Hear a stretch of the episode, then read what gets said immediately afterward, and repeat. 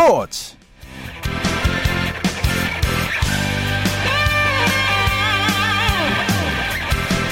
안녕하십니까. 일요일 스포츠 스포츠의 아나운서 오승원입니다. 자 슈퍼매치는 누가 뭐래도 슈퍼매치였습니다. 프로축구 K리그 클래식에서 가장 앞서가던 전북이 어제 우승을 일찍 확정졌죠. 그래서 우승 레이스는 마감이 됐지만 그렇다고 라이벌전의 의미가 퇴색된 건 아니었나 봅니다. 수원과 서울의 시즌 마지막 격돌이 펼쳐진 빅버드에서는 올 시즌 마지막 슈퍼매치가 있었는데요. 3만 4천 관중이 온집해 뜨거운 열기 속에 펼쳐졌습니다. 자세한 이야기는 잠시 후 축구 소식 전하면서 나눠보고요. 자, 오늘은 먼저 프로농구의 열기부터 느껴보겠습니다. 월간 루키의 조현일 기자 연결되어 있습니다. 안녕하세요. 네, 안녕하십니까. 네, 남자 프로농구 오늘 세 경기가 있었잖아요. 어떤 네네. 경기부터 살펴주실까요? 네, 서울 SK와 전주 KCC의 경기부터 알아보겠습니다. 네. 아, 오늘 이 경기가 열린 잠실 학생체육관에는 어, 올 시즌 최다인 이 7,337명의 관중이 입장을 했는데요. 예. 아, 승리는 홈팀 SK의 몫이었습니다. SK는 홈에서 열린 아, 프로농구 2라운드에서 KCC를 74대 60으로 이겼습니다. 아, 8승 4패 SK는 4위를 유지했고요. 네. 아, 5승 8패를 기록한 KCC는 6위로 떨어졌습니다. 그러면 SK가 하승진의 높이를 넘었다는 얘기인가요? 네, SK는 이 포워드진의 높이가 돋보이는 팀이죠. 네. 아, 반대로 하승진 선수는 2m 21cm의 KBL 최장신입니다. 아, 하지만 SK는 이 외국인 선수 둘을 비롯해서 최부경, 또 박상오, 박승리, 김민수 선수까지 아, 2m 전후의 힘 좋은 포워드들이 차고 넘치는 팀인데요. 예. 이 SK가 KCC의 높이를 무력화하면서 1라운드에 이어서 다시 한번 승리를 따냈습니다. 아, 공격 리바운드는 KCC가 더 많이 걷어갔습니다만 이 SK는 수비 리바운드 단속에 성공하면서 또 하승진의 위력도 동시에 반감시킬 수 있었습니다. 아, 수비가 좋았다 이런 얘기네요. 네네. 네, 어떤 선수의 활약이 좋았다고 보시나요? 아, 김선형 선수 3점슛 4개 포함해서 18득점, 7개 어시스트로 팀을 아, 승리로 이끌었습니다. 그동안 지역 방어에 약한 면모를 드러냈지만 자, 오늘 경기에서는 고감도 외곽 감각을 아, 선보였고요. 또 11득점에 9개 리바운드를 올린 박상오 선수, 그리고 15득점에 역시 9개의 리바운드를 기록한 이 에런 헤인즈 선수의 활약도 눈부셨습니다. 아, 박- 아, 그리고 이 박형철 선수는 김태술 선수를 꽁꽁 묶으면서 공수 양면에서 맹활약을 했습니다. 네, 그럼 박형절 선수 SK 이적 후에 빛을 보고 있는 것 같은데요. 네, 박형준 선수 오늘 경기에서 김태주 선수를 전담 수비하면서 어, 5득점 그리고 2개 어시스트로 김태주 선수를 묶었습니다. 네. 또 공격에서도 이 8득점을 올렸는데요. 아, 사실 이 LG에서 치른 프로 첫 두 시즌 동안 이 박형준 선수가 빛을 보질 못했습니다. 뭐 연세대 시절에 공격력이 좋은 장신 포인트 가드로 명성을 떨쳤고 또 청소년 대표에 뽑히기도 했습니다만 아, 사실 프로팀과의 이 궁합은 썩 좋지 못했거든요. 네. 자, 하지만 지난달 27일 트레이드로 SK 유니폼을 입은 이후에 그야말로 맹활약을 펼치면서 어, 새롭게 반등하고 있습니다. 네, 근데 오늘 포- SK 포워드진 경기 아주 좋았는데 네. 최부경 선수가 부상을 입었어요. 자, 최부경 선수가 2쿼터 중반 이 디숀 심스 선수가 휘두른 팔꿈치에 에, 얼굴을 맞는 큰 부상을 입었습니다. 네. 아, 1분 가까이 코트에 쓰러져 있다가 이 동료들의 부축을 받아서 이 벤치로 들어갔는데요. 에, 결국 오늘 경기에 복귀하지 못했습니다. 아, 트레이너의 말에 따르면 이 광대뼈 주변에 신경이 이 돌아오질 않았다고 하는데요. 아. 아, 최봉현 선수 경기 종료 후에 이 정밀 진단을 위해서 병원으로 이 향한 상태고요. 또 부상을 입힌 심스 선수는 언스포츠맨 라이크 파울 2를 선언받았습니다. 네, 그럼 오늘 경기에서 지금 KCC의 문제점 어디에 있다고 보시나요? KCC는 음, 올 여름에 이 특급 포인트 가드죠. 김태수를 영입하면서 가드진의 불제를 아, 말끔히 해소하는 듯 했습니다. 자, 하지만 기록을 살펴보면 전혀 그렇지 못한데요. 아, KCC의 팀 어시스트는 10개 팀 가운데 9위에 그쳐 있습니다. 아, 볼없는 움직임이 그만큼 정체되어 있다는 뜻인데요. 네. 아, 그 탓에 김태주 선수의 위력도 어, 반감이 되고 말았습니다. 또 여기에 이 몸이 늦게 풀리는 고질적인 약점도 그대로인데요. 이 KCC의 1쿼터와 4쿼터 득점 차이가 아, 무려 5점에 달합니다. 아, 그러니까 이 초반 흐름을 상대에게 내준 상태에서 아, 뒤늦게 추격하는 그러니까 오늘 경기 같은 양상이 이 KCC에게 계속해서 나오고 있습니다. 아, slow starter 같은 그런 네. 경향이 있는 거네요. 네, 그럼 다음 게임으로 고양 오리온스 대 서울 삼성의 경기 오리온스의 완승이었죠? 네, 고양 오리온스가 이내 상승세로 돌아섰습니다. 아, 오리온스는 고양 체육관에서 열린 서울 삼성과의 2라운드 홈 맞대결에서 86대 77로 이겼습니다. 아, 오늘 승리로 오리온스는 3연패 이후에 2연승 휘파람을 불었고요. 예. 아, 패한 삼성은 반대로 3연승 이후에 2연패를 기록하게 됐습니다. 처음에 오리온스가 쭉쭉 연승으로 가다가 끊기더니 네. 다시 살아나는 느낌입니다. 네, 오리온스는 8연승 이후에 3연패 늪에 빠지면서 어, 1위도 모비스에게 내줘야 했습니다. 네. 자, 하지만 이후에 열린 전주 KCC 또 오늘 삼성과의 홈 경기를 아, 모두 승리했는데요. 아, 새롭게 가세한 김동욱 선수가 좋은 활약을 펼치고 있고 또 잠깐 주춤했던 신인 이승현 선수가 살아나면서 다시 상승세를 타고 있습니다. 아, 특히 최근 두 경기 모두 80점을 넘기는 활발한 공격력을 선보이면서 상대 수비를 손쉽게 무너뜨리고 있습니다. 네. 그리고 마지막으로 여자 프로농구 소식도 전해주시죠.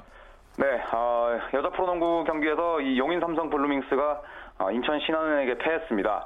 아, 승부는 경기 막판에 갈렸는데요. 아, 삼성은 모니크 커리와 고아라 선수의 득점으로 48대 아, 48 동점을 만들었지만 연달아 실책을 범하면서 무너지고 말았습니다. 승리한 신한은행에선 김단비 선수가 15득점으로 최다 점수를 올렸고요. 또 10개 리바운드 기록하면서 승리의 1등 공신으로 활약했습니다. 네, 오늘 소식 고맙습니다. 네, 감사합니다. 프로농구 소식 월간 루키의 조현일 기자와 정리해드렸고요. 이어서 프로배구 V리그 소식도 살펴봅니다. 마이데일리의 강산 기자와 함께합니다. 안녕하세요. 네, 안녕하세요. 네, 프로배구 오늘 두 경기 있었습니다. 남자부부터 살펴보죠. 삼성화재와 대한항공이 맞대결을 벌였죠? 예, 오늘 대전 충무체육관에서 삼성화재와 대한항공이 1라운드 마지막 맞대결을 벌였습니다. 네. 2010-2011 시즌부터 3년 연속 챔피언 결정전에서 맞붙은 두 팀의 대결로 관심을 모았는데요. 삼성화재의 세트 스코어 3대 0 완승으로 경기가 마무리됐습니다. 네, 역시 삼성화재라는 생각이 드는데 초반에는 좀 주춤했잖아요. 근데 바로 올라서네요. 네, 오늘 승리로 삼성화재는 시즌 전적 4승 2패, 승점 12점이 되면서 대한항공과 동률을 이뤘지만 세트 득실률에서 앞서 리그 선두로 올라섰는데요. 첫 4경기에서 2승 2패로 고전했고요. 또 LIG전에서도 3대2로 힘겹게 이기면서 다소 어려운 행보를 이어갔지만 오늘 선두였던 대한항공을 완파하면서 1라운드 유종의 미를 거뒀습니다. 네. 신치용 감독도 경기 후에 오늘처럼 하면 다른 팀에 밀릴 게 없다면서 만족감을 드러냈습니다. 네, 오늘 어떤 선수가 활약을 했나요? 예, 오늘도 역시 레오의 원맨쇼였습니다. 네. 후위 공격 12점과 블로킹 6개, 서브 득점 3개 포함 36점을 올리면서 트리플 크라운을 달성했는데요. 공격 성공률은 무려 63%에 달했고 범실은 7개에 불과했습니다. 네. 1세트 14점, 2세트 10점, 3세트 12점에 꾸준히 60% 이상의 공격 성공률을 유지하면서 승리의 1등 공신이 됐습니다. 네. 다른 선수들의 활약은 어땠나요? 네, 삼성은 레오의 활약 속에서 이선규, 지태환이 버틴 센터진이 블로킹 5개와 12점을 합작한 점이 돋보였는데요. 오늘 삼성화재는 블로킹에서 11대 4로 대한항공을 압도했습니다. 대한항공 마이클 산체스의 공격을 번번이 블로킹으로 막아내면서 좋은 흐름을 이어갈 수 있었습니다. 세트 스코어 0대 3이면 대한항공이 너무 무기력하게 경기를 내준 것 아닌가요? 예, 대한항공은 오늘 1세트를 내주면서 완전히 무너지고 말았는데요. 1세트 듀스 상황에서 26대 25의 우위를 살리지 못한 게 너무나 아쉬웠습니다. 그 부분에서 연속 3실점하면서 첫 세트를 내주고 말았는데요. 네. 2세트와 3세트에서는 그야말로 힘도 써보지 못하고 완전히 무너졌습니다. 꾸준히 선두를 지키다가 오늘 패배로 2위로 내려앉았는데요. 마이클 산체스가 14점 공격 성공률 40%로 부진했던 게 무척 아쉬웠고요. 네. 또 이제 복귀가 예상됐던 신영수의 결장 때문에 공격 부담이 커질 수밖에 없었습니다. 부상 선수들이 복귀한 하는 2라운드 이후 경기력이 궁금해집니다. 네. 어쨌든 남자분은 OK저축은행과 한국전력이 선전을 하면서 또 무척 재밌는 판도가 되고 있습니다. 예, 그렇죠. 남자부에서는 지난 시즌 하위권이었던 OK저축은행과 한국전력의 약진이 굉장히 돋보이는데요. 한국전력은 4승 2패, 승점 11점으로 1라운드를 끝냈고요. OK저축은행도 1라운드를 한 경기만 남겨둔 현재 4승 1패로 선전하고 있습니다. 네. 반면에 지난해 2위였던 현대캐피탈이 2승 3패, 5위로 처져 있고요. 우리카드와 LIG는 6위와 7위에 내려앉아 있는데요. 우리카드와 LIG 손해보험이 경기력을 조금 더 끌어올린다면 혼전 양상이 이어질 수 있을 것 같은데 있는데요. 네. 1라운드 단 한 경기만 남겨둔 상황. 플레이오프 진출팀이 지난 시즌과 견줘서 확 바뀔 가능성도 작지 않아 보입니다. 네, 어쨌든 남자부는 백중지세로 가고 있고 그럼 여자부의 시즌 초반 판도는 어떤가요? 예, 여자부도 지난 시즌과는 확 다릅니다. 하위권에 머물러 있던 흥국생명과 현대건설이 1, 2위에 올라 있고 지난해 챔피언 결정전에서 맞붙었던 IBK 기업은행과 GS칼텍스가 4위와 6위에 처져 있는데요. 네. 아직 초반이기는 하지만 분명히 예상과는 다른 판도가 이어지고 있습니다. 올해는 한 팀의 독주 체제는 나오기 어려워 보입니다. 음, 그렇군요. 아, 흥국생명이 어쨌든 지난 시즌과는 분명히 달라진 모습인데 오늘도 완승을 거뒀죠? 예, 흥국생명이 지금 현재로서는 1강입니다. 박미희 감독 체제 첫 시즌을 보내고 있는 흥국생명이 정말 확 달라졌는데요. 예. 오늘 남자부에 이어 열린 경기에서 KGC를 세트 스코어 3대 0으로 완파했습니다. 시즌 전적 4승 1패, 1위로 1라운드를 마무리하게 되는데요. 최근 하위권에만 머물던 팀인데 박미희 감독 부임 이후에 완전히 다른 팀으로 변모했습니다. 어, 그럼 어떤 점이 변했길래 이렇게 강해진 건가요? 예, 사실 선수 구성은 외국인 선수 레이첼 루크로 바뀐 것, 그리고 국가대표 공격수 이재영이 합류한 것 이외에는 크게 변한 게 없습니다. 그런데 이전과 다른 포기하지 않는 모습과 선수들의 동기부여가 지금의 상승세를 있다고 볼, 이끌고 있다고 볼 수 있는데요. 예, 예. 또 흥국생명은 신인과 외국인 선수를 제외한 선수들의 평균 나이가 만 22세로 6개 구단 중 가장 어립니다. 음. 이건 한 번 분위기를 타면 거침없이 치고 올라갈 수 있다는 장점이 있다고 할 수 있죠. 네. 그래서인지 거미줄 배구 뭐 이런 말까지 나오는데요. 네, 박미 감독이 시즌 전부터 거미줄 배구를 하겠다고 공언을 했었는데요. 팀명인 핑크 스파이더스에 걸맞은 끈끈한 플레이를 보여주겠다는 의미입니다. 네. 공격도 좋지만 끈끈한 수비로 상대를 지치게 한다는 전략이 내포되어 있는데요. 실제로 흥국생명은 올 시즌 현재 리시브와 수비 부문에서 리그 1위를 달리고 있고요. 디그도 2위에 랭크되어 있습니다. 박미 감독이 추구하는 끈끈한 배구를 1라운드에서는 충분히 보여줬다고 평가할 수가 있습니다. 네. 어떻게 보십니까? 상승세가 계속 이어갈 수 있을까요? 예. 흥국, 흥국생명의 상승세는 지금 1라운드 선두에 만족하지 않고 꾸준히 흐름을 이어나가는 게 중요한데요. 네. 전망은 밝습니다. 오늘 신인 이재영이 16점 공격 성공률 75% 맹활약으로 프로 무대에서 충분히 통할 수 있다는 걸 보여줬고요. 외국인 선수 레이첼 루크도 기복 없이 꾸준한 기량을 보여주고 있습니다. 음. 무엇보다 선수들의 표정이 눈에 띄게 밝아졌다는 게 눈에 띄는데요. 네. 또 이전과 다르게 배구를 즐기고 있다는 겁니다. 이게 흥국생명의 뭐 한 선수도 박미 감독님이 오시면서 팀이 굉장히 편안하게 배구를 할 수 있는 분위기가 형성이 됐다고 또 반기는 모습이었는데요. 네. 이게 흥국생명의 앞으로 전망을 보여주는 대목이 아닐까 그렇게 생각해 봅니다. 네. 흥국생명의 거미줄 배구 더 지켜보겠습니다. 오늘 소식 고맙습니다. 네, 감사합니다. 배구 소식 마이데일리의 강상 기자와 함께했습니다. 쳤다 하면 홈런이고 슛 골이고 각본 없는 한편의 드라마 그것이 바로 그것이 바로 손에 잡힌 우승 트로피 목에 걸린 그 배달 너와 내가 하나 되는 그것이 바로 그것이 바로 그것이 바로 꿈꾸던 스포츠 꿈꾸던 스포츠 꿈꾸던 스포츠 이어서 축구 소식 살펴봅니다. 일간 스포츠의 윤태석 기자와 함께합니다. 안녕하세요. 예, 안녕하세요. 네, 앞서 프로그램 시작할 때 제가 슈퍼매치 얘기를 했는데요. 오늘 시즌 마지막 슈퍼매치가 있었죠? 예, 오늘 네 번째 어, 서울과 수원, 수원과 서울의 대결이 있었습니다. 앞선 세 번의 대결에서는 서울이 2승 1패로 우세한 상황이었거든요. 네. 오늘 과연 수, 수원이 균형을 맞출 수 있을지 아니면 서울이 한 발 더 앞서갈지 관심이 모아진 경기였는데 서울이 종료 직전 후반 추가 시간에 터진 고요한 선수의 결승골로 1대0 승리를 거두면서 시즌 전적 3승 1패로 앞서가게 됐습니다. 네.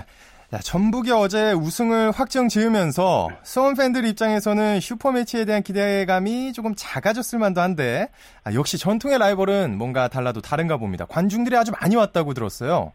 예, 오늘 3만 4천 명 이상의 관중이 들어왔고요. 예. 사실 어제 전북이 어, 이기지 않았다면 수원이 신라 같은 우승 가능성이 있었거든요. 그렇죠. 하지만 어제 수원이 어, 전북이 우승 확정 지으면서 수원은 이제 어, 우승 가능성이 사라졌습니다. 네. 그래서 뭐 타이틀 없는 슈퍼 매치다 이런 얘기가 붙기도 했는데 음, 하지만 뭐 서울과 수원, 수원과 서울의 대결 역시 어, 우리나라 최고의 더비 그리고 뭐 국제 축구 연맹에서도 손꼽은 그런 더비만 더비만큼 네. 많은 관중이 모였고요.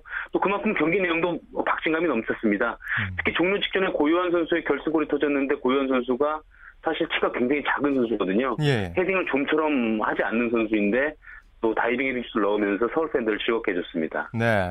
말씀해 주셨지만 타이틀 없는 슈퍼매치 이렇게 팬들이 얘기한다는데 그럼에도 3만 관중이 왔습니다. 좀 의미가 예. 있어 보여요. 맞습니다. 역시 중요한 거는 스토리가 있으면 팬이 모인다라는 건데요. 예. 슈퍼매치는 예전에 이 김호 수원 감독, 조광래 안양 감독 두 감독의 라이벌전으로 사실 시작된 그런 라이벌 매치거든요. 예. 그 이후에 서정원 그 이제 수원 지금 감독을 맡고 있는 서정원 감독이 안양에서 유럽을 갔다가 수원으로 오면서 또 양팀 그 팬들의 어떤 그 흥분을 좀 만들기도 했고요. 예. 또 지금은 또 양팀 사령탑인 어, 서울의 최용수 감독, 또 수원의 서정원 감독, 연, 연대 출신 고대 출신 라이벌 아닙니까? 예, 예. 국가대표에서도 오랜 기간 또 호흡을 맞췄던 그런 관계고요. 이처럼 라이벌이 어, 형성이 되고 스토리가 모이면 어, 타이틀이 없는 매치라도 많은 관중이 모인다라는 걸 슈퍼매치가 증명을 해주고 있습니다. 네. 그리고 그 스토리는 점점 쌓이지 않습니까? 맞습니다. 관중들이 많으면 선수들이 좀 힘이 나나 봐요. 역시 경기도 무척 재밌었잖아요. 맞습니다. 골은 한 골밖에 나지 않았지만 90분 내내 박진감이 넘쳤는데요. 특히 전반 막판에는 이제 수원의 공격수 로저 선수, 서울 수비수 김진규 선수가 한때 일- 일촉즉발의 신경전을 벌이기도 했습니다. 예. 사실 뭐 서울과 수원이 경기를 하면 언제나 이런 장면이 나오거든요. 예, 예. 예, 이것도 이제 보는 재미 중에 하나고요. 예. 오늘 경기 같은 경우는 전반은 서울의 페이스, 그리고 후반 초반은 수원의 페이스였습니다. 그리고 후반 중반 이후에 어, 서울의 교체 카드가 적중을 했는데요. 고요한 선수와 에스크드로 선수가 후반 중반 이후에 교체 투입했는데 이 두 선수가 공격을 주도를 했고요. 결국 막판에 어, 고요한 선수의 결승골이 터졌습니다. 네, 그리고 이 경기에서 한번 지켜봐야 되는 게 수원 입장에서는 좀 아쉬운 패배였지만 어, 수원의 골키퍼 정성영 선수에 대해서는 다시금 좋은 평가가 나오고 있어요. 예, 최근에 정성 선수가 아주 좋은 모습을 보여주고 있습니다. 뭐 오늘뿐만 아니라 그전 경기에서도 여러 차례 결정적인 선방을 몇 차례 보여줬거든요. 예.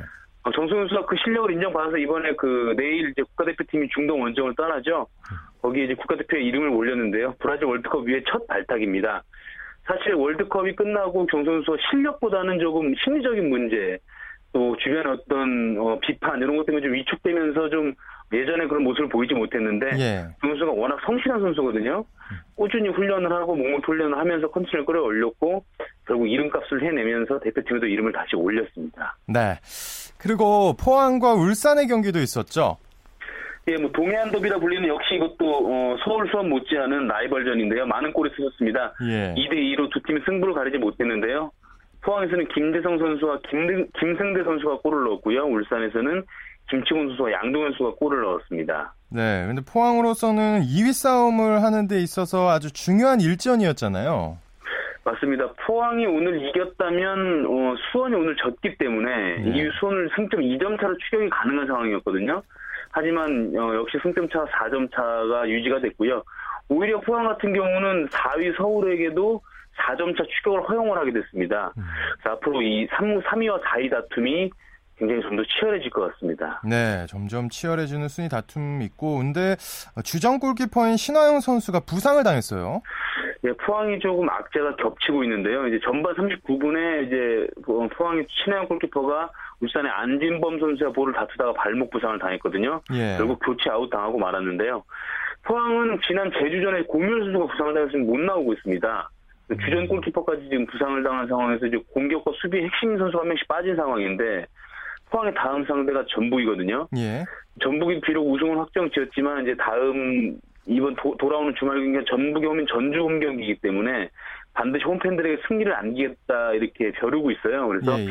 포항 입장에서 이 전북의 어떤 이 벽을 어떻게 넘을지 부상 상황 부상자가 많은 상황에서 어떻게 넘을지가 관심입니다. 네, 마지막으로 경남대 전남의 경기 얘기해 주시죠.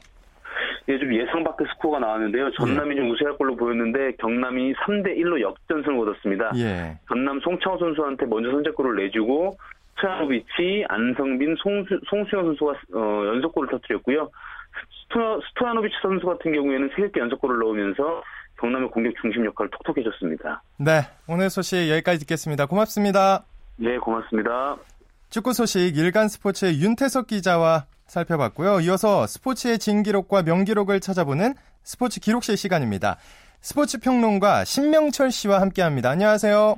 네, 안녕하세요. 네, 오늘 이 시간에도 기록으로 살펴보는 종목별 발전사, 그 중에서 육상 종목 알아보겠습니다. 네. 네, 지난 시간에는 1945년 일제강점기에서 해방된 이후에 1952년 헬싱키 올림픽까지 한국 육상에 대해 살펴봤는데요. 네. 자, 아시안 게임으로 보자면 우리나라 육상이 처음으로 출전한 대회는 어떤 대회인가요? 네, 1954년 제2회 마닐라 대회가 되겠습니다. 네.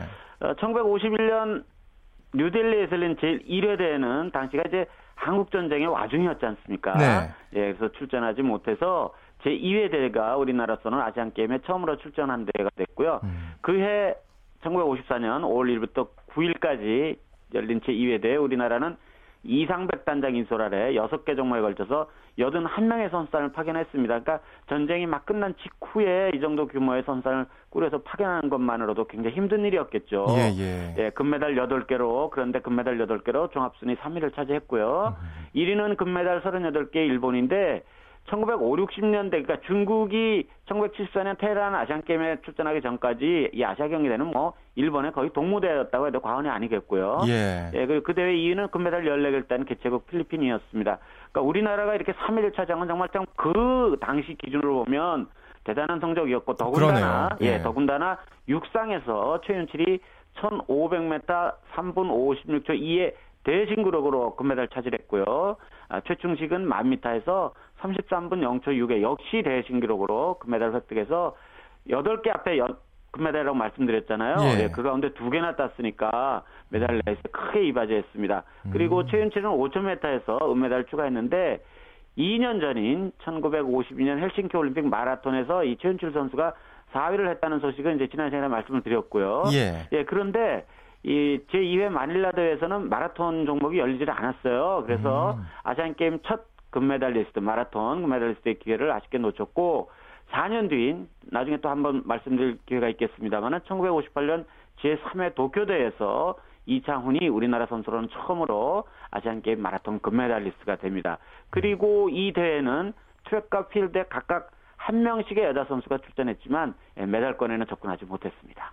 네. 그러고 나서 2년 뒤에 있던 1956년 올림픽은 어땠나요? 네, 그 남반구인 그 호주 멜버른에서 올림픽 사상 처음으로 대회가 열지 않습니까? 예. 그런데 그 대회 마라톤에서 아, 정말 아쉽게 또 다시 메달 문턱에서 좌절을 하게 돼요. 아. 이창훈 선수 또 2년 전에 아시안 게임 우승자가 됩니다만은 마라톤에서 2시간 28분 45초로 4위를 기록했는데요. 네, 아쉽네요. 정말 아쉽습니다. 예. 우리나라로서는 1952년 헬싱키 올림픽에서 4위를 차지한 최윤칠에 이어서 올림픽에서 2회 연속 4위를 한 겁니다. 아. 예, 그러니까 그 더군다나 동메달리스트인 핀란드의 카보넨이 기록한 2시간 27분 47초보다 58초가 늦어서 동메달을 놓쳤습니다. 그리고 지난 시간에 말씀드렸죠. 최윤칠 선수가 그때 동메달리스트보다 29초 늦어서 또 예. 4위에 그쳤던 그런 일이 있었지 않습니까? 예, 두 선수 예. 모두 1분 이내 기록으로 올림픽 마라톤 메달 가 되지 못하는 그런 일이 있었는데 만약 뭐 참 스포츠의 가정은 없겠습니다만 네. 1952년과 1956년 올림픽에서 연속해서 우리가 3위권 이내에 들어가는 메달리스트를 배출했다면 아마 우리나라 마라톤 사가 역사가 많이 바뀌지 않았을까 하는 음. 네, 그런 생각 참 많이 해보게 됩니다. 네. 또 그리고 이창훈 선수가 메달을 아쉽게 따지 못한 것에 대해서 뒷이야기가 있다면서요? 예. 예. 그, 그, 그 당시 이창훈은 좀, 어, 그러니까 나이가 어린 선수였어요. 그래서 올림픽 끝나고 한참 뒤에, 어, 이렇게 털어놓기를, 그 경기 당일 날씨가 무척 더웠는데, 그래서 대본부 측에서 출발을 앞두고 선수를 모두 주경장 안에 냉방이 잘 돼 있는 방에 이제 대기시키도록 했었다 그래요. 예. 어느 정도 냉방이 잘 돼 있었냐면 몸이 덜덜 떨릴 지경이었다 그래요. 그런데 이 이창원 선수는 그때 나이도 어리고 또 국제대회 경험이 많지 않으니까 네. 대본부가 지시하면 무조건 따라야 한다고 생각을 하고 있었대요. 저 근데 그때 이창훈 선수 나이가 어느 정도였죠? 20대 초반 네, 아, 어린 나이에 그러니까 예, 예. 추위를 꾹 참고 예. 출발 시간이 다 되도록 안 나가고 그냥 꾹 참고 있는데 출발 시간이 다 돼서 밖에 나가 보니까 햇빛이 쨍쨍 내렸죠. 이거는 너무 있었- 뭐 덥- 더, 예. 예, 덥긴 더웠는데 그런 가운데서도 지난 시간에 말씀드렸던 1950년 헬싱키 올림픽 우승자인 그 인간 기관차 자토펙 네. 예, 이런 선수를 비롯해서 좀 국제대회 경험이 많은 선수는 땀을 뻘뻘 흘리면서 워밍업을 하고 있었다는 거예요. 아. 아, 그 광경을 보면서 아차 싶은 생각이 들었다고 예. 네, 올림픽이 끝난 뒤 한참 뒤에 얘기를 했는데 그리고 이창훈 선수가 좀 발동이 늦게 걸리는 타입이어서 음. 스타트를 해도 스타트를 하고 한참을 달렸는데도 몸이 풀리지 않았고 어느 순간에 몸이 땀이 쫙 흐르면서 몸이 풀렸고 몸 굉장히 몸이 가뿐해지면서 예. 스피드를 끌어올릴 수가 있었는데 그때는 좀 이미 늦 때가 이미 늦어서 메달권에는 들어갈 수 없는 상황이었다고 합니다. 그리고 이창훈 선수가 이렇게 몸이 풀린 뒤에 32km, 아, 37km 지점에서 헬싱키 올림픽 우승자인 자토팩을 제치고 있는 힘을 어. 다해 달렸지만 앞에 말씀드렸던 대로 메달 획득에는 실패를 했습니다. 네, 그때 아쉽게 메달을 놓쳤지만 그래도 아시아 선수 가운데서는 가장 좋은 성적이었던 건가요? 어땠나요? 예, 예. 프랑스의 알란 미몽이 2시간 25분으로 우승을 했는데 네. 유고슬라비아 핀란드 선수가 2, 3위를 차지했고요. 네. 46명의 출전 선수 가운데 한국은 이창훈이 4위, 최춘식이 12위로 들어왔습니다. 아. 일본 선수는 5위와 16위, 33위로 각각 골인을 했고요. 네. 10위 이내 선수들이 모두 유럽과 한국, 일본 등 아시아 선수들이었습니다. 그러니까 요즘은 뭐 마라톤 워낙 동호인들도 많으시고 마라톤을 많이 이제 뛰고 그러시잖아요. 네. 뭐 그래서 요즘 세계 마라톤계 판도를 잘 아시지만 요즘 뭐 케냐나 에티오피아 이런 아프리카 선수들이 뭐 모든 국제대회를 아주 판을 치고 있지 않습니까? 예, 예. 네, 요즘과는 굉장히 다른 양상이었고 그 1954년대에 아 1956년대에 두 명의 아프리카 선수, 이 에티아, 에티오피아 선수가 출전하긴 했어요. 그 시절에도. 예, 근데 성적을 보니까 29위와 32위에 그쳤네요. 예, 음. 그때는 아프리카가 아직 이렇게 체계적으로 선수를 육성하고 그러던 시절이 아니었습니다. 네, 어쨌든 아시아 중에선 최고 성적을 냈었네요. 그리고 그 무렵에 우리가 4위 연속 이렇게 마라톤 했다는 게 그렇게 널리 알려져 있지가 않거든요. 예. 예, 우리 선배 마라토너들이 그때 그렇게 잘 달렸습니다. 네, 정말 알겠습니다. 아, 생각을 다시 할수록 너무 아쉽네요. 그렇습니다. 네, 네. 다음 시간에 더욱 재밌는 이야기 기대하겠습니다. 고맙습니다. 네, 고맙습니다. 네, 스포츠 기록실 스포츠 평론가 신명철 씨와 함께 했습니다.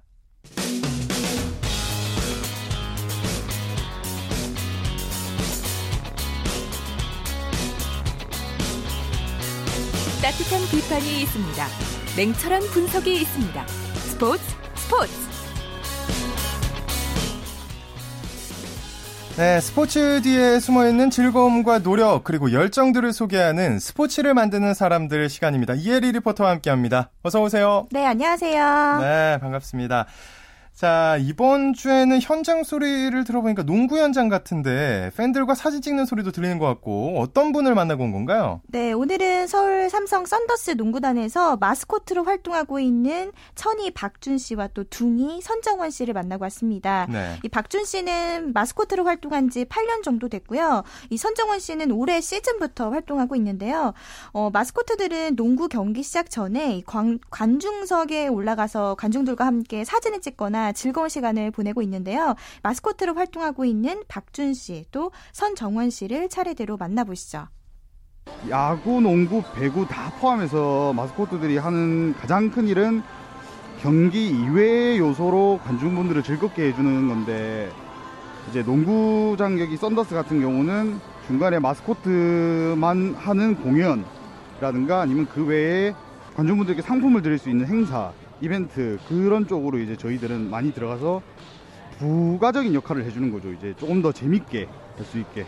제가 뭔가를 했을 때 관중분들이 저를 보면서 웃어주실 때가 되게 많은 보람을 느낍니다. 저는 스포츠 자체가 팬이 있어야 진행이 될 수 있다 생각해요. 그래서 팬분들을 위해서 이렇게 저희가 재미도 선사해 드리고 이게 가장 보람 느끼다고 생각해가지고 계속 이것도 하고 있어요. 네, 저 마스코트들을 보면서 네. 어떤 분이 할까 굉장히 좀 궁금했었거든요. 네. 사실 괴롭히기도 제가 많이 괴롭혔는데 네. 인형탈을 쓰고 있어서 얼굴은 네. 본 적이 없어요. 네, 저도 되게 궁금했어요. 그래서 네. 이번에 인터뷰하면서 처음으로 얼굴을 본 건데요. 이 마스코트들은 경기장 안에서는 인형탈을 벗으면 안 된다고 그렇게 얘기를 아, 하더라고요. 예. 근데 인형탈을 벗으면 이 어린이들의 환상이 깨질 수 있어서 말도 하면 안 된다고 하고요. 네. 늘 인형의 모습처럼 팬들을 만나기 때문에 뭐 인형이 움직이는 것처럼 뭐 걷거나 뭐 고개를 끄덕인다거나 아니면은 뭐 손인사를 하는 이런 마임 같은 동작을 하고 있었습니다. 박준 씨의 얘기입니다. 저 같은 경우는 뭐 만화라든가 만화에 나오는 캐릭터들의 동작, 뭐 그 외에 뭐 로보트들의 동작, 그 캐릭터들의 특유의 동작을 좀 따라하는 편이에요. 일반 사람들이 뭐 보폭이 30cm에다가 팔을 앞뒤로 뭐 작게 흔들면서 걷는다 하면 마스코트들은 일단 팔꿈치가 옆구리에 닿지도 않고 넓게 벌려서 천천히 걸어가거나 오히려 달릴 때는 보통 사람보다 발을 되게 빠르게 그런 식으로 좀 과장을 시키는 거죠. 어, 이런 세심한 부분까지 신경을 네. 쓰고 있었네요. 예. 보통 마스코트들과 치어리더가 함께 응원을 하잖아요. 네. 이 마스코트들도 관객과 함께 호흡하면서 응원하나요? 네, 그렇습니다. 이 마스코트들은요, 관객들 앞에서 춤도 추면서 이렇게 같이 응원을 하는데요. 네. 관객과 서로 호흡을 하기 때문에 농구를 더 재밌게 관람할 수 있도록 도움을 주는 역할을 하고 있습니다. 그럼 여기서 서울 삼성 썬더스 치어리더 이미래 씨에게 마스코트는 어떤 존재인지 물어봤거든요. 네. 들어보시죠. 그러니까 응원을 유도하는 저희 치어리더가 있고 마스코트가 있고 응원 단장님이 계세요. 근데 아무래도 마스코트들은 따로 관객석에 올라가서 지나다니면서 응원 유도를 좀 더 해주시는데요. 이게 아무래도 캐릭터 탈을 쓰고 있는 저희 천이둥이 같은 마스코트를 보시면 더욱 반가워서 더 이제 응원을 더 이끌어주시지 않나 싶어요. 관객석에서 더 많이 응원을 접촉하는 거는 마스코트 분들이지 않을까 싶어요. 그래서 저희 치어리더들이 없을 경우에도 마스코트 하시는 분들께서 훨씬 더 응원을 유도해 주시기 때문에 꼭 스포츠에 있어서는 필요한 존재이지 않나 싶어요. 아, 또 이렇게 고생을 하셨구나. 네. 전 사실 솔직히 말씀드린 건데 치어리더만 좋아했습니다. 네. 그동안. 이제 정말 고맙고요, 마스코트. 네. 근데 인형탈을 쓰고 있으니까 굉장히 덥고 좀 힘든 점이 많을 것 같아요. 맞아요. 그래서 마스코트들이 쓰는 인형탈 제가 들어봤는데 네. 무게가 꽤 나가고요. 음. 또 옷도 굉장히 두껍고 뭐 예. 장갑, 신발도 여기다 또 착용을 합니다. 이야. 워낙 또 옷 자체도 무겁고 덥기 때문에 인형탈을 벗으니까 땀으로 흠뻑 젖어 있었어요. 그래도 뭐 농구 팬들이 즐거워하고 뭐 경기를 즐겁게 관람하는 모습을 보면 이런 힘든 점이 싹 사라진다고 합니다. 네. 계속해서 박준 씨또 선정원 씨의 얘기입니다. 어느 구단을 가든지 팬들이 제가 있을 당시에 마스코트가 제일 좋았다라는 얘기를 들을 수 있는 마스코트가 됐으면 좋겠어요. 어딜 가든지 그래 그 마스코트가 제일 재밌었어. 그 해가 해 하던 애가 제일 재밌었어라는 인식이 팬들한테 있었으면 하는 게 제 바람입니다. 항상 여기 구장 찾아와서 응원해주신 여러분 정말 감사하고요. 마스코트도 많이 사랑해주셔서 감사합니다. 이런 마스코트들 덕분에 많은 관중들이 농구장에서 즐거운 추억을 안고 가는 게 아닐까 하는데요. 네. 앞으로도 관중들이 마스코트들을 오래 기억할 수 있도록 친근하게 곁에서 늘 함께 했으면 좋겠습니다. 네, 특히 남성 관중들 네. 치어리더만큼 마스코트 좋아해 주시기를 네. 저도 반성하고 앞으로 그러겠습니다. 네. 이혜리 리포터 수고하셨습니다. 네, 고맙습니다. 네, 스포츠를 만드는 사람들 이혜리 리포터였습니다.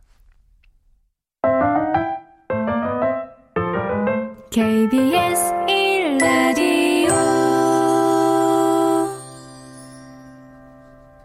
한 주간 이슈가 됐던 스포츠계 소식을 취재 기자를 통해서 정리해보는 주간 취재 수첩 시간입니다. 경향신문의 김세훈 기자와 함께합니다. 안녕하세요.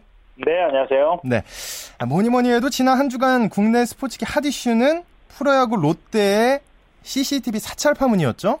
네, 그렇습니다. 국회 환경노동위원회 정의당의 심상장 의원이 예, 기자회견을 열고 주장을 했습니다. 롯데자이언트 구단이 원정 호텔에 설치된 CCTV를 이용을 해서 선수들의 사생활을 감시해왔다. 예. 이렇게 이제 폭로를 했고요. 이게 결국 사실로 드러났습니다. 그래서 최하진 전 사장, 배재호 전 단장, 당신은 이제 뭐 신임, 아, 실제 사장이고 단장이었지만요. 이 문제에 책임을 지고 사퇴를 했고, 예. 사퇴를 하고 바로 다음 날 아, 다시 사장과 단장을 롯데그룹이 선임을 했습니다. 네, 그럼 새롭게 부임한 고위층들 좀 할 일이 많을 것 같은데요? 네, 모두 뭐 팬들한테 죄송한 마음이 크다. 구단 정상화에 최선을 다하겠다. 그리고 선수단과 프런트 간의 갈등이 있으니까 이걸 빨리 해결하겠다. 그러면서 코칭 스태프도 구성을 빨리 하겠고 뭐 이렇게 얘기를 하고 있는데요. 예. 지금 이번 분 이번 사태뿐만 아니라 그 전에 뭐 프런트하고에 관련된 문제들 등등 해서 롯데 구단이 많이 이제 분열된 상태에 있으니까 구단을 정상화하고 내년 시즌을 차질 없이 준비하는 데는 시간이 꽤 걸릴 것 같습니다. 네. 자, 어쨌든 이번 파문으로 인해 가장 큰 비판을 받아야 할 곳은 롯데 구단인 것은 정말 분명합니다. 그렇습니다. 네, 그런데 정보를 제공한 호텔 측, 또 아니면 선수단의 정신 자세에도 비판을 하는 야구 팬들도 좀 있습니다. 그렇습니다. 롯데 구단이 명법, 명백한 범법 행위를 했으니까요. 예. 처벌을 받고 조사를 받아야 되는 것도 분명한데요.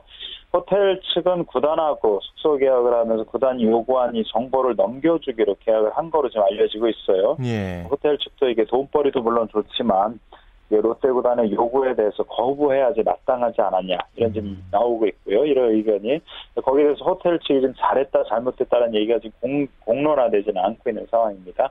네. 그리고 이거는 좀 별개의 문제인데요. 뭐 예. 선수들이 범법 행위란 거는 아니지만 어, 경기 대회를 준비하는데 경기를 준비하는데 좀 개인적으로 뭐 술을 먹고 좀 늦게 들어온다든지 해서 음. 이런 장면들이 비디오에 많이 좀 담긴 거로 이렇게 좀 알려지고 있어요. 예, 예. 선수들이 팬들 앞에 확실하게 좋은 몸으로 경기를 해야 되는데 그렇게 제대로 준비를 하지 못하다 보니까 롯데가 또 유일하게 화요일 성적이 너무 좋지 않거든요. 예. 그래서 뭐 월요일날 이렇게 원정 숙소로 가든지 해서 자기 관리를 제대로 못한 게 부진한 성적으로 이어진 거 아니냐 이런 얘기도 하고 있습니다. 네. 어쨌든 뭐 프로는 성적으로 얘기를 하는 거니까요. 네. 예, 그냥 롯데는 뭐 이렇게 저렇게 참 어수선한데 같은 맥락에서 이 일이 있기 전에는 프런트가 선수단 운영에 너무 간섭한다 뭐 이런 것 때문에 홍역을 치르기도 했잖아요. 네, 그렇습니다. 뭐 프런트 라인에 감독 후보가 있다. 또 선수들이 원하는 감독은 또 다른 사람이다. 뭐 이렇게 해서 지금 어, 선수단과 프런트가 많이 갈려 있었고요. 이 예. 과정에서 뭐 운영부장이라든지 또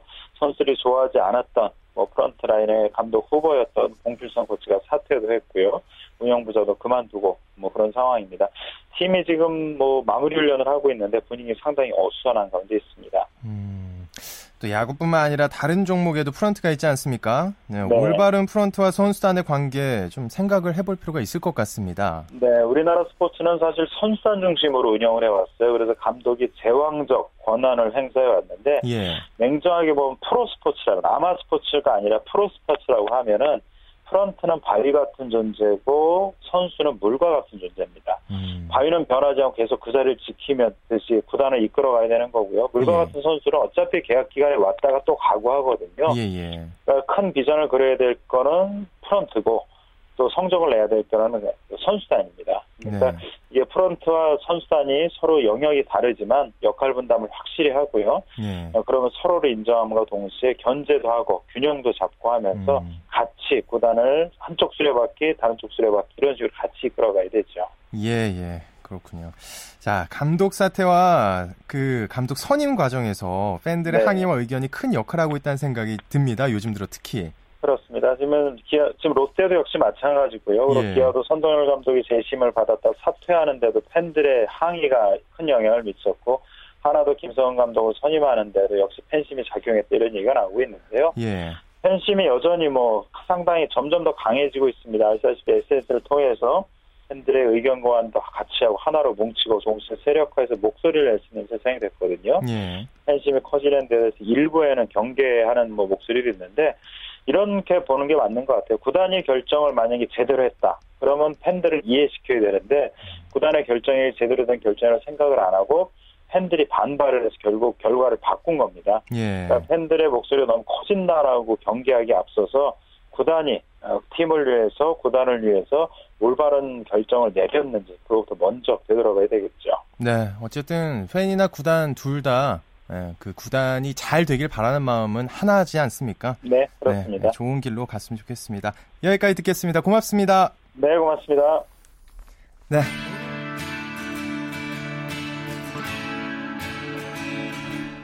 네, 오늘 준비한 소식 여기까지입니다. 내일은 다시 9시 35분부터 이광용 아나운서가 풍성한 스포츠 이야기 준비해서 찾아옵니다. 저는 오승원이었습니다. 고맙습니다. 스포츠 스포츠!